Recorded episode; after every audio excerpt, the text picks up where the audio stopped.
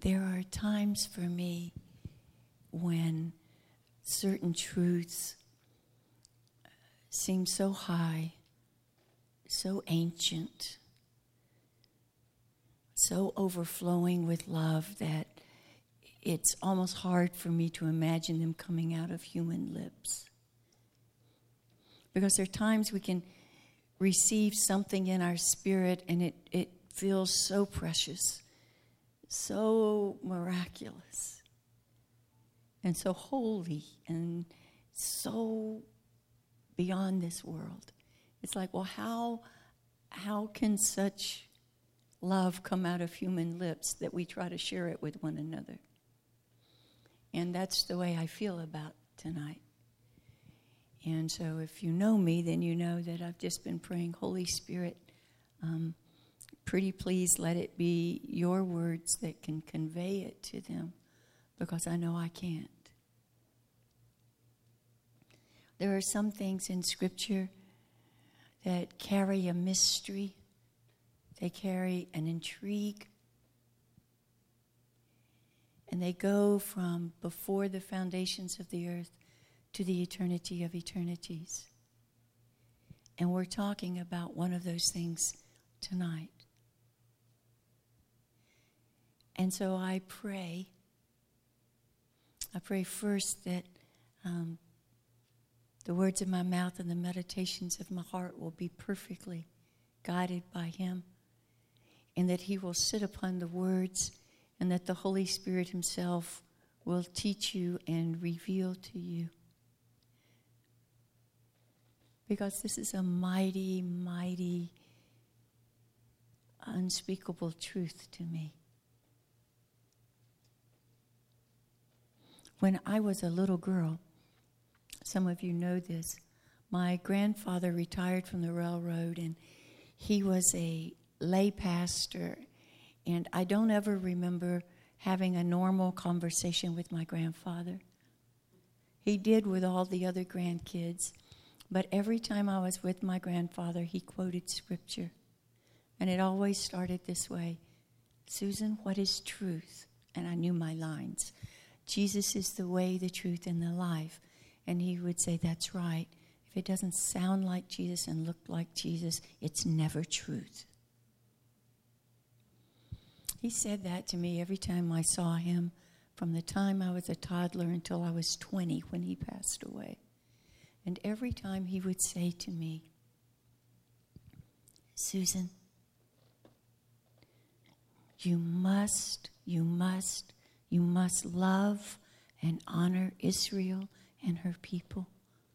They are our roots.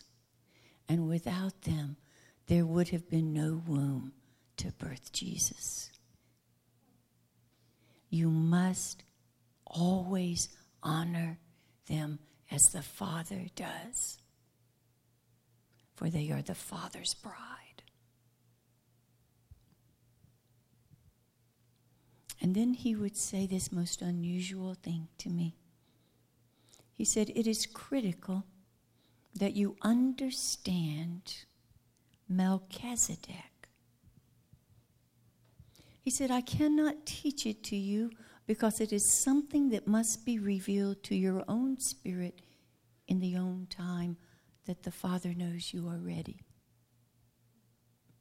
But he would say those things to me every time we were together.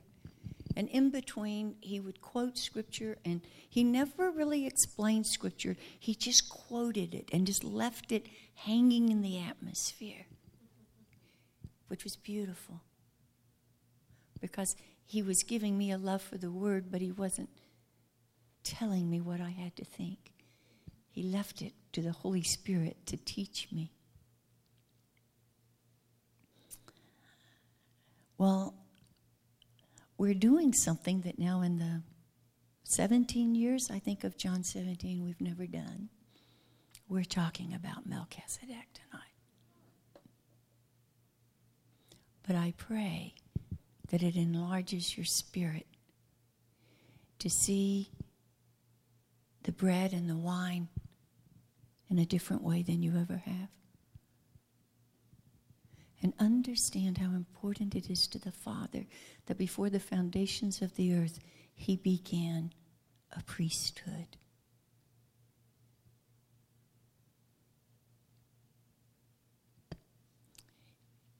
The story is found in Genesis 14, but a little backdrop. Abraham worshiped idols. Abraham came to God. Abraham had no children. So when he was given land by God, he wanted to divide it, he wanted to share it. So he gave his nephew a choice Would you like this part of land or this part of land? Lot chose the best land. Abram blessed him. And then one day, Abram got the word that there had been a battle in that land and many kings, and that Lot and his family had been taken captive. And somehow it's easy for me. Maybe I have a holy imagination, if you know what I mean. But it's easy for me to see Abram standing out under the stars and, and going, Well, I'm not really close to Lot. He's never really treated me well, but he's family, Father. We got to go rescue family, Father.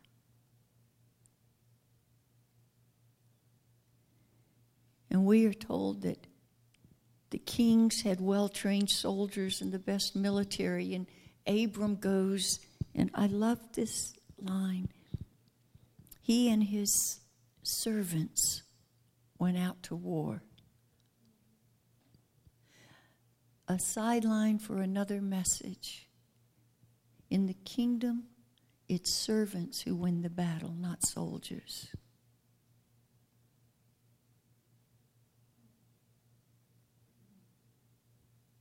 Different teaching. Servants who are humble and just follow the master. He rescues Lot wins the battle. The battlefield is clearing. The defeated king is coming. And then the most intriguing thing happens. Out of the desert comes a man never seen before.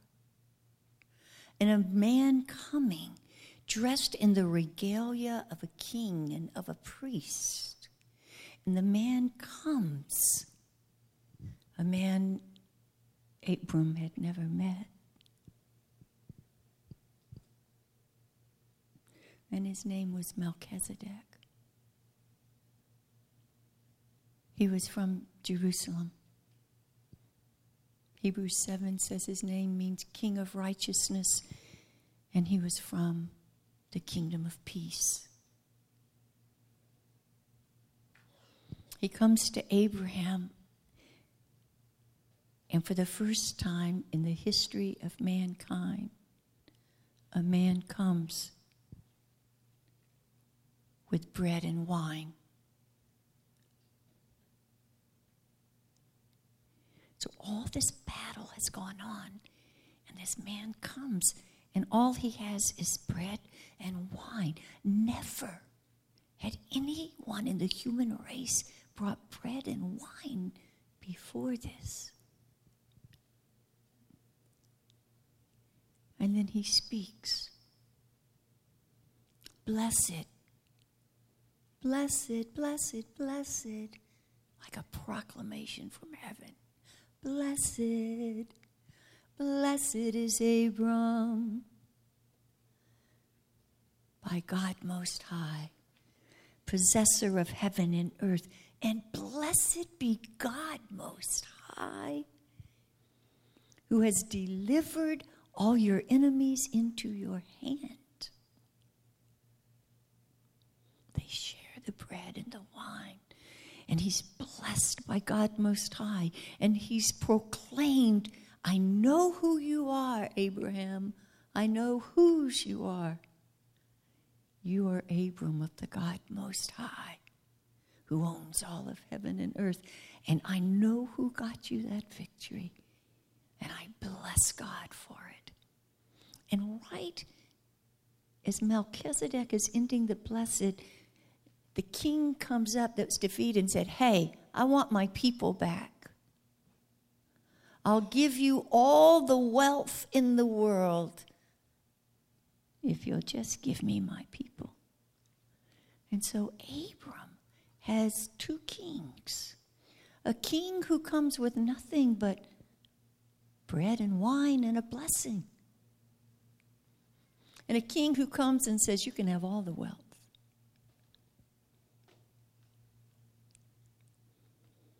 And Abram says to him, I have lifted my hand to the Lord God Most High, possessor of heaven and earth, that I would not take even a thread or a sandal strap or anything that is yours. Least you say you made Abram rich. I will take nothing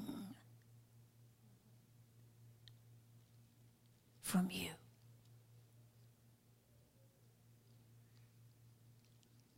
Hebrews chapter 7 picks up on the story and says this For this Melchizedek, this king of Salem, priest of the Most High God, met Abraham returning from the slaughter of the kings, and he blessed him. And to him, Abraham gave a tenth or a tithe of everything. Melchizedek is first by the translation of his name, King of Righteousness, and he's the King of Salem, that means a peace. He is without a father and without a mother. He has no genealogy, he has no beginning of days, no end of life, resembling the Son of God. He continues to be a priest forever. It is written that David was a man after the heart of God. And in Psalm 22, he literally describes every movement at the crucifixion. And in Psalm 110, verse 4, he says, The Lord is a priest after the order of Melchizedek.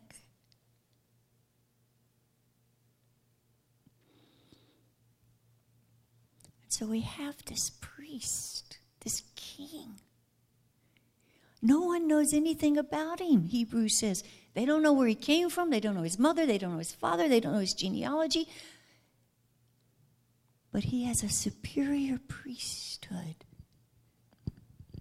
And any student of the Old Testament will tell you the priesthood that came afterwards through Aaron was a lesser priesthood because it was just based on ancestry.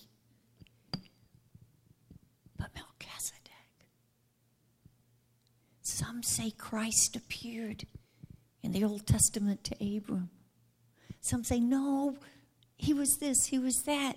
The truth is, we don't know. But we know that in heaven's eyes, it was a divinely appointed moment to introduce the bread and the wine and the blessing to Abram, who Paul tells us is the father of our faith.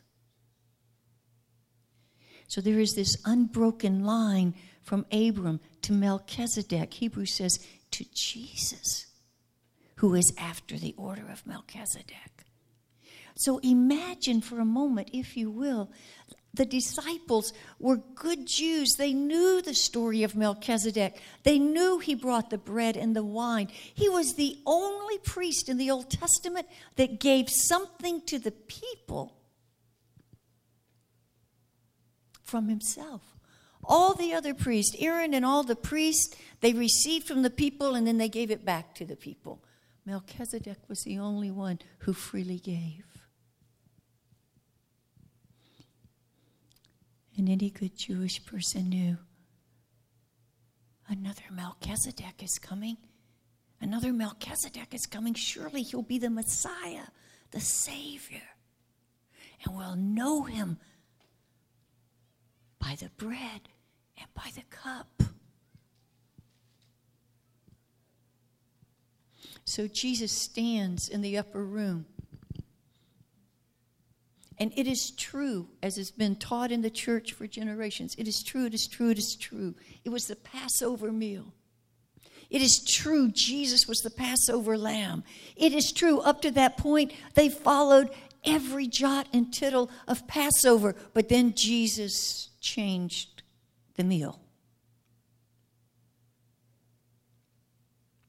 Which sometimes we miss. He changed the Passover meal. He stands. And he does what no one has done since Melchizedek. He takes the bread and says, Now let me explain. The bread Melchizedek lifted up prophetically. It is my body, and it will be broken. And the cup that Melchizedek brought you, that was my blood. And this is the new covenant and to the disciples in the room, they would have been. It's Melchizedek. No one since the time of Abram has given us bread and wine. No one. This is from the eternal I am. And Jesus was going, Do you see me? Do you see me now?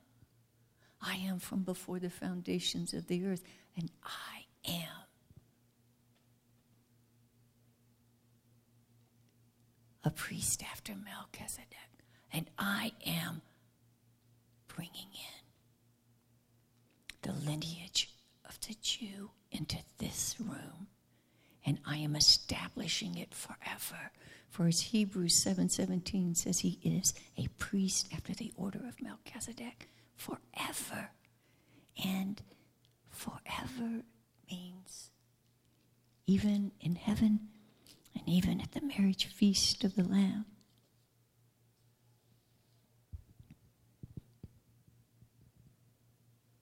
And Jesus said, John chapter 6,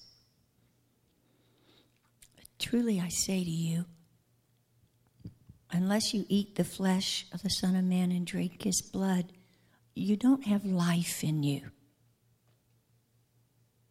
You don't have that God Zoe life in you.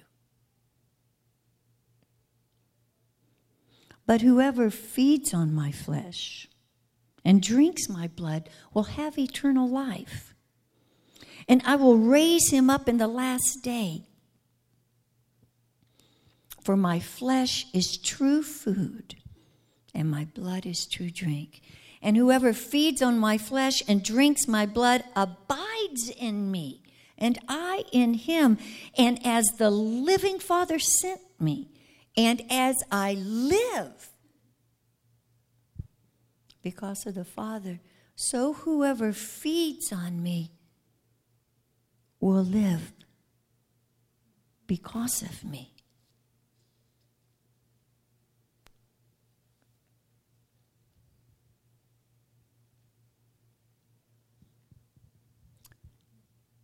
It is written. 1 John 1 7. Sin is washed away by the blood. 1 Peter 1 18 through 20. We are delivered from the empty ways of our ancestors by the precious blood of Jesus. 1 Peter 2:24 we are healed by the blood from the wounds.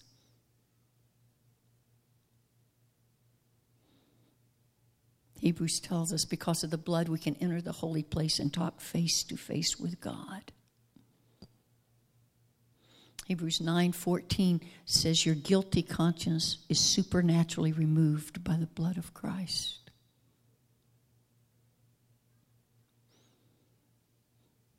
Acts 20 28 says that Jesus owns the church, the real church. He owns the church because he purchased it by blood.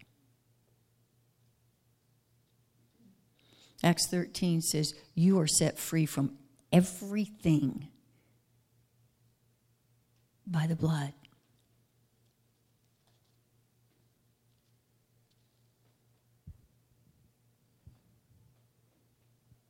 Colossians chapter 1. Jesus is the image of the invisible God, the firstborn of all creation, for by him all things were created in heaven and on earth, visible and invisible. Whether thrones or dominions or rulers or authorities, all things were, rec- were created through him and for him. And he is before all things, and in him all things are held together. He is the head of the body the church. He is the beginning, the firstborn from the dead. And in everything, he has supremacy. For in him, all the fullness of God was pleased to dwell, and through him to reconcile to himself all things, whether on earth or heaven, by making peace through the blood of his cross.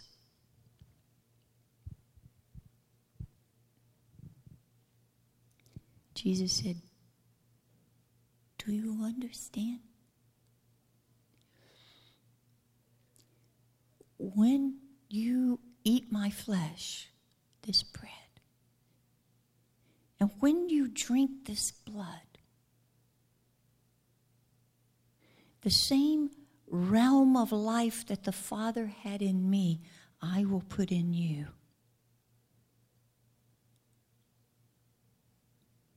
Do you think Jesus struggled with shame and guilt? No, darling. Sickness?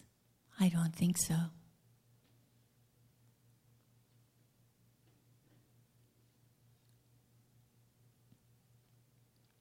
Before the foundations of the earth. The bread and the cup were lifted up by Melchizedek as a symbol prophetically of hope of the Messiah to come. And that out of that bread and wine would always come a connection to a blessing from the Most High God.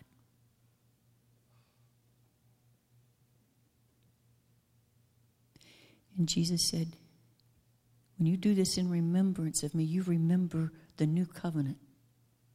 That I have healed you in your body, your soul, and your spirit. I can heal your relationship. I can heal your past, present, and future. I can cleanse your mind. I can take your guilty conscience. I, at this table, this is your touch point of faith. That there's nothing you have to do. As Paul said to the beautiful people of Galatians, I can almost hear Paul just sighing, like, oh, come on, guys, really? You, you began salvation with grace. How did you get into thinking now you've got to do this to get this and, and you got to do this to do? He said, How have you wandered from the gospel?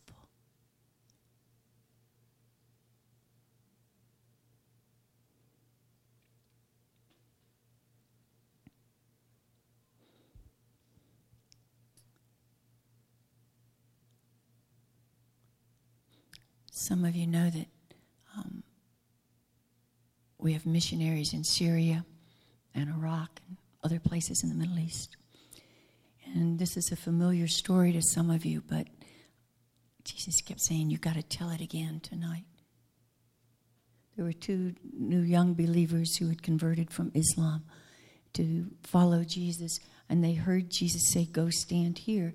And so they went and they stood and when he said stop, they were in front of a mosque in Fallujah.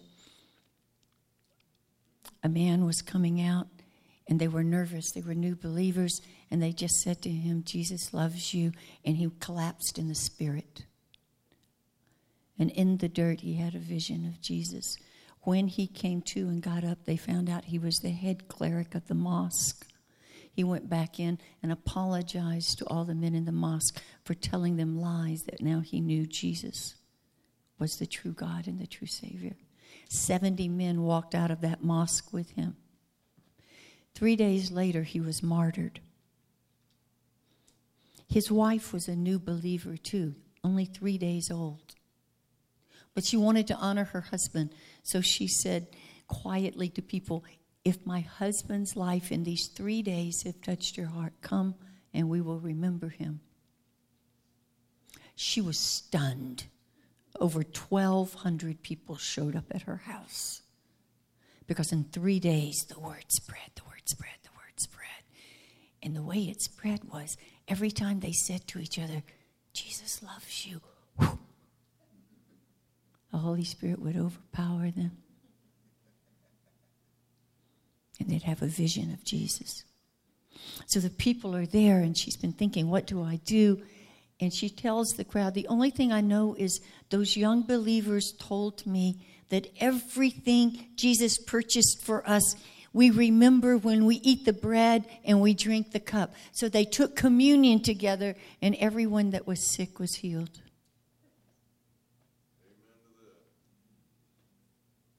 That's been over three years ago. She and a group of friends have traveled nonstop through Syria and Iraq, and every place they go, they stop, have communion, and to this day, to the glory of God, every person gets physically healed and demonically delivered when they take communion. Now, forgive me, I don't know a politically sweet, correct way to say this, so do you think they're honoring a different Christ? Do you think there's something special in their bread or their cup? You know what I mean, dear ones? This is holy ground. When we come here, it's not like just, mm-hmm. this is His presence is here. This is the place.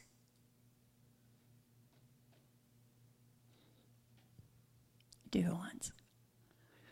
Abraham lifted up his eyes and he saw a man he didn't know coming through the desert, and his name was Melchizedek, a priest.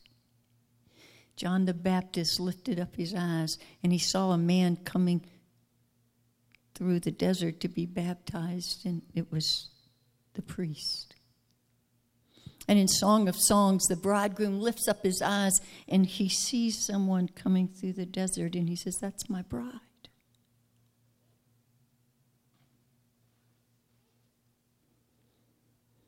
And it is written, For Jesus has purchased us to be kings and priests. And you, in the Spirit, are after the order of Melchizedek, after the order of Jesus. And you you carry the potential of the life in this bread and cup for your life and for the lives of others. And you carry the blessing of the Lord with no measure. You see, from the very beginning, he just wanted to be one with us. And when he said, Be in my image, he left nothing unprovided for. The invitation is there.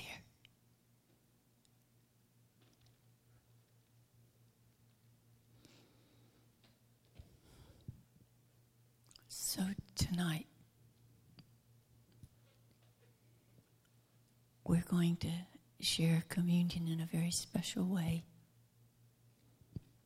But before we do, I want to give you a moment. Remember. Remember. Remember. This was in the Father's heart before Genesis 1 as a way and Jesus said, My very life will go into you when you eat and drink this. He wasn't being metaphorical.